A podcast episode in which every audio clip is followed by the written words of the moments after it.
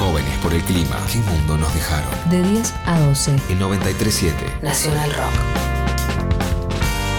Esta columna que voy a hacer ahora es súper transgresora. Súper transgresora y lo voy a usar ya el ejemplo como un militante básico. Un militante que tiene una idea y va por ahí y no cambia de idea. Es decir, que por tener la esencia de, no sé, de algo, por ejemplo, se me viene a la cabeza, no sé, un ecologista por ahí muy clásico que dice defendamos a las ballenas y por defender a las ballenas termina cagando todo un área productiva. Bueno, Eyal es ese tipo de ecologista y lo voy a usar de, de ejemplo. Pará, pará, Eyal. pará.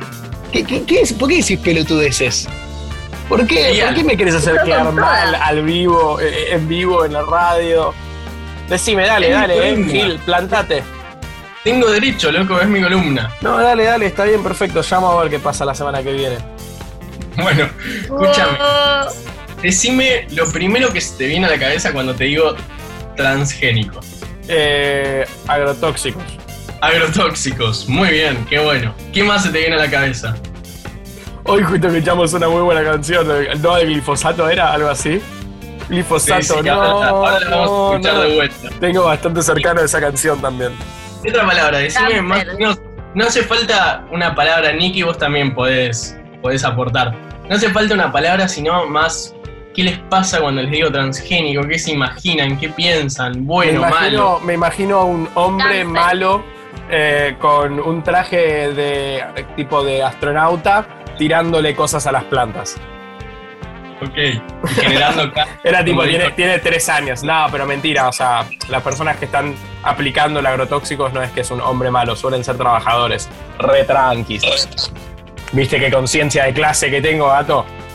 Total, tremendo, tremendo.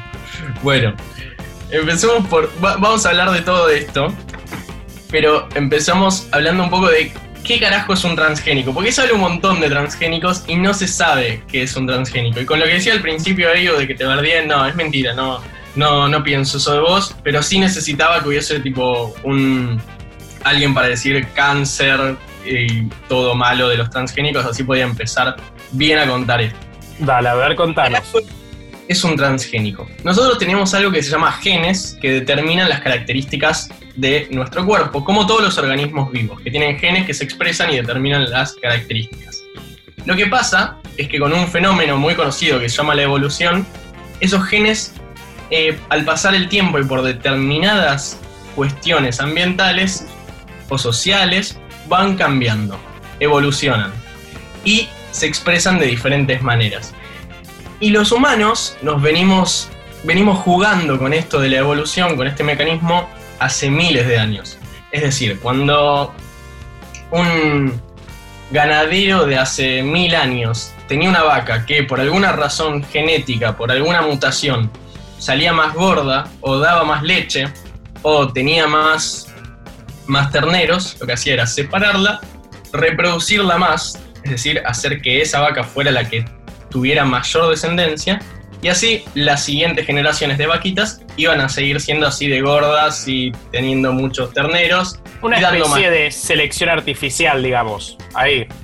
Exactamente. La evolución se puede dar por selección natural, que es la que planteaba Darwin, y también selección artificial, que es la que hacemos nosotros con las especies para que sean más fructíferas para nuestro consumo. Por ejemplo, si vos mirás en Google la foto de una banana de hace mil años y la foto de una banana ahora, si bien no tenemos fotos de bananas hace mil años, está la comparación de cómo, una estimación de cómo eran varias frutas y verduras y te das cuenta que son completamente diferentes por el mismo mecanismo de reproducción que tenían. Es decir, bueno, pará, voy a, tirar, voy a tirar un dato que nunca chequeé, pero lo vi en una serie, entonces para mí tiene que ser de verdad.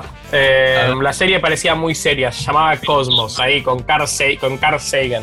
Los, los, los perros son todos eh, descendientes de, de los lobos, digamos, y los perros es lo que le pasó a la, a la especie que hoy en día conocemos como, como lobos, a medida de que los fuimos de alguna forma eh, domando, fueron creciendo y, y viviendo sus vidas eh, como compañeros, compañeras de, de la humanidad, y poco a poco fuimos criándolos de tal forma para ir modificando sus cualidades más agresivas, feroces, naturales, pertenecientes a, al arquetipo de un lobo, para pasar a ser más tiernos, cariñosos, así que te dan como oh, que es como el arquetipo de, de un perro o una perra que alguien quiere tener en su casa hoy en día, ¿no?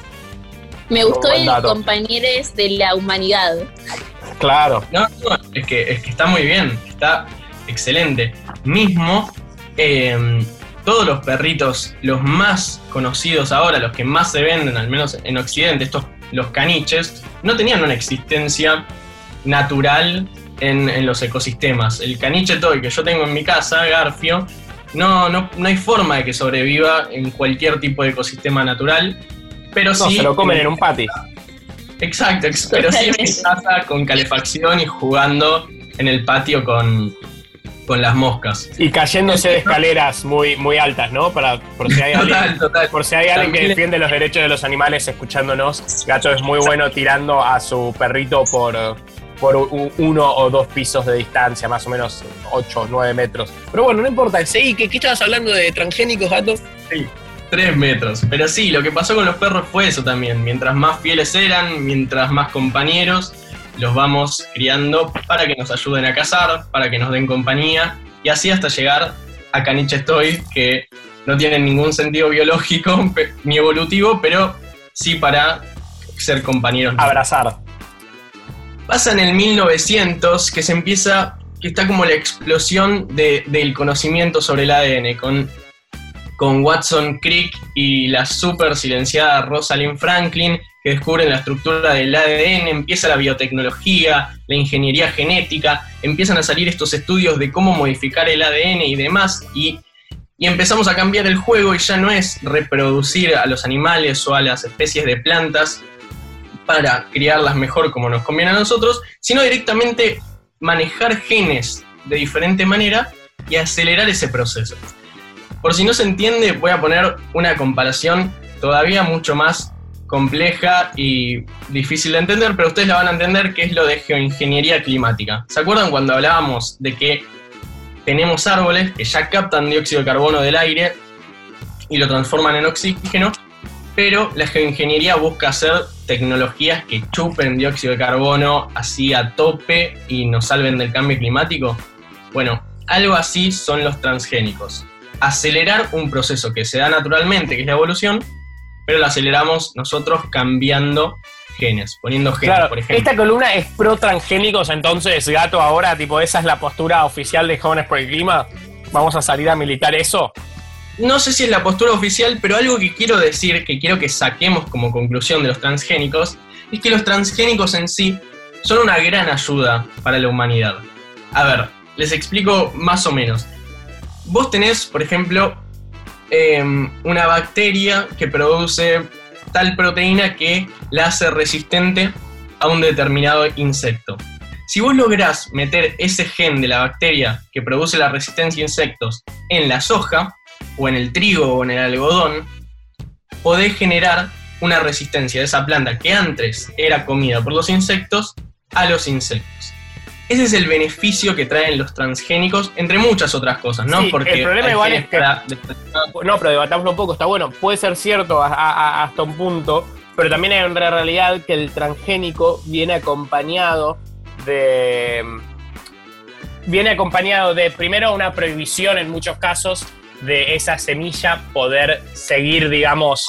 Eh, Poder, poder, poder utilizar la cosecha, la semilla de la nueva cosecha y poder volver a utilizarla. Esa semilla transgénica viene con una dependencia porque los lugares donde vos la comprás tienen derechos autores, derechos de, de, de intelectualidad ahí, intelectual. Patentes, y eso hace que, no, que vos tengas que siempre comprar semillas, por ejemplo, de afuera, o que siempre tengas que comprar semillas en, en dólares en muchos casos, o mismo las semillas transgénicas suelen ser acompañadas de un paquete tecnológico que, que necesita del monocultivo y de los agrotóxicos. Entonces, con eso, tal vez, tal vez el transgénico en sí como herramienta, digo, esta modificación genética de una semilla para que sea más beneficiosa para la humanidad, no está de mal de por sí, digo, podría estar usado con fines benéficos, pero de la forma en la que se ha masivizado, es cierto que ha corrido a muchísimos pequeños agricultores, dificulta la agricultura familiar, concentra riqueza, por lo menos ese, no sé, como para, para poner algunos matices también.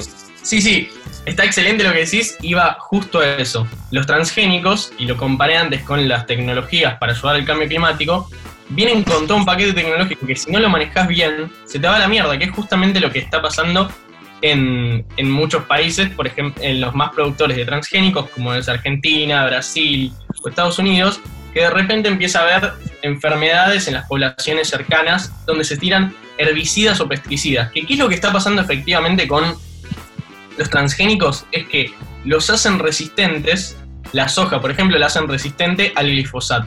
Y el glifosato es un herbicida. O hacen resistente la soja a determinados pesticidas.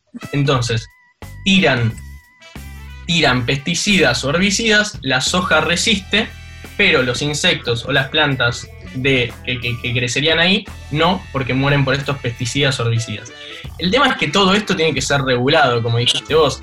Si se hace cerca de las escuelas, sin un, una zona buffer, lo que se llama, tipo una distancia entre donde se fumiga y donde hay personas, y probablemente causes muchos perjuicios en esas personas.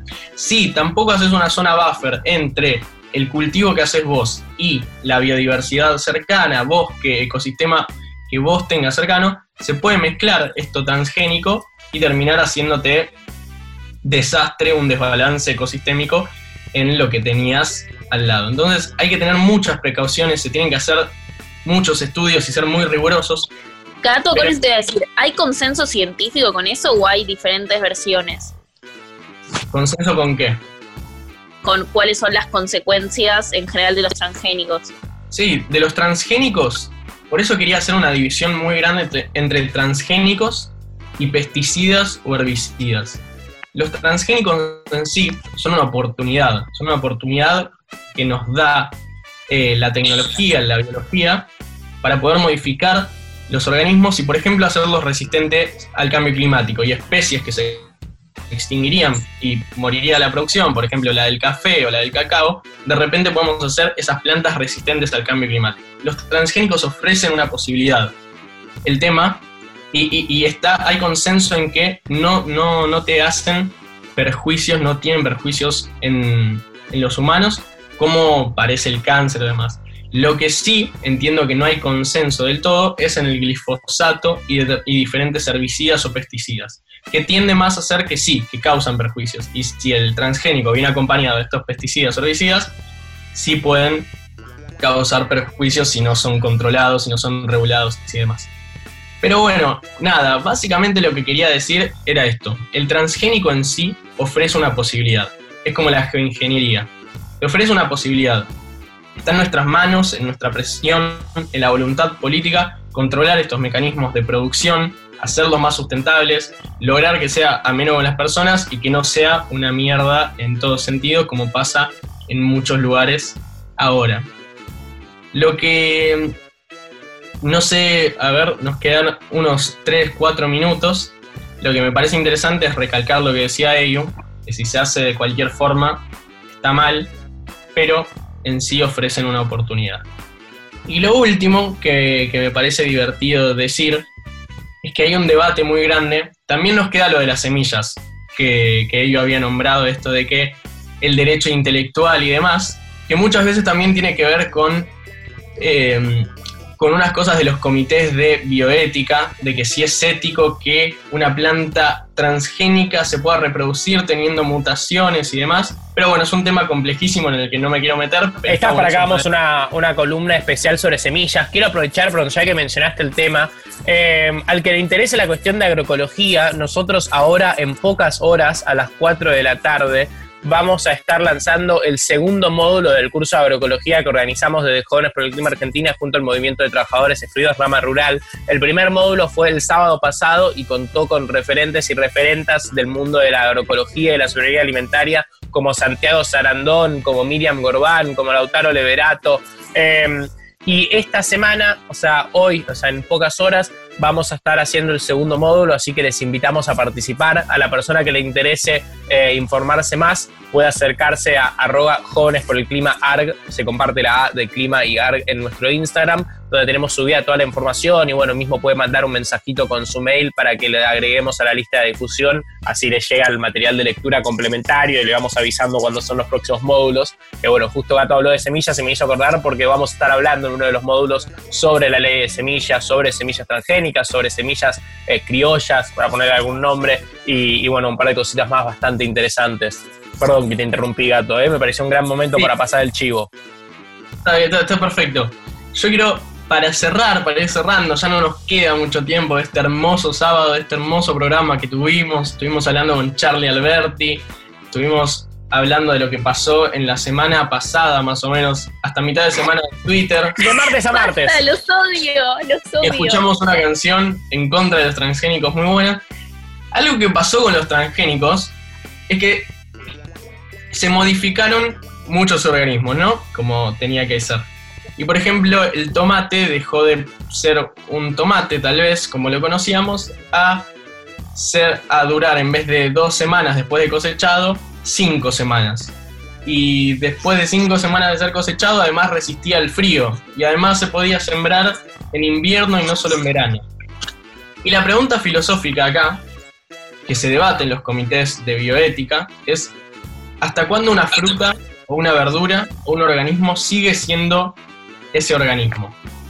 Es decir, si vos tenés un tomate normal, pero ahora puede resistir cinco semanas después de ser cosechado, se puede plantar en invierno, toma un color más, más como con luz, más brillante, y, es, y tiene otro sabor, ¿sigue siendo tomate o ya no es tomate? Apa. No sé, pero para mí nos tenemos que quedar con la duda, y lo respondemos la semana que viene. Bueno, me parece un buen debate. Me parece una buen, un buen dilema filosófico que puedo traer para la introducción del, del programa que viene. Si un tomate sigue siendo un tomate, si le cambiaron sus genes y cambió su gusto, su resistencia a la temperatura y su tiempo de cosecha. Pero es algo que se debate en los comités de bioética entre filósofos, biólogos, antropólogos y profesiones afines. Bueno, con esto, clarísimo. Buena columna, me gustó, Gato. Bien, te felicito. Fue menos fake news que en otras ocasiones. Gracias, gracias. Bueno, nada, con, con esta columna no, nos tenemos que retirar. Me parece que, que, bueno, que ya es hora de que nos vayamos. Ya escucharon sobre transgénicos, sobre música, son un montón de temas. Y nada, me parece que es hora de irnos. Nicky, ¿vos querés decir algo al respecto? Que vengan al, al curso de agroecología. Ahí va, perfecto. Y entonces... Eh, antes de, de irnos queríamos agradecer a Rodrigo Lamardo, que es parte del equipo de producción, y a todo el equipo en Nacional Rock que hace que podamos salir al aire. No se vayan, que sigue Figuración con Alfredo Rosso, eh, y nos vamos escuchando un tema, ¿no? Pu- puede ser, de Conociendo Rusia.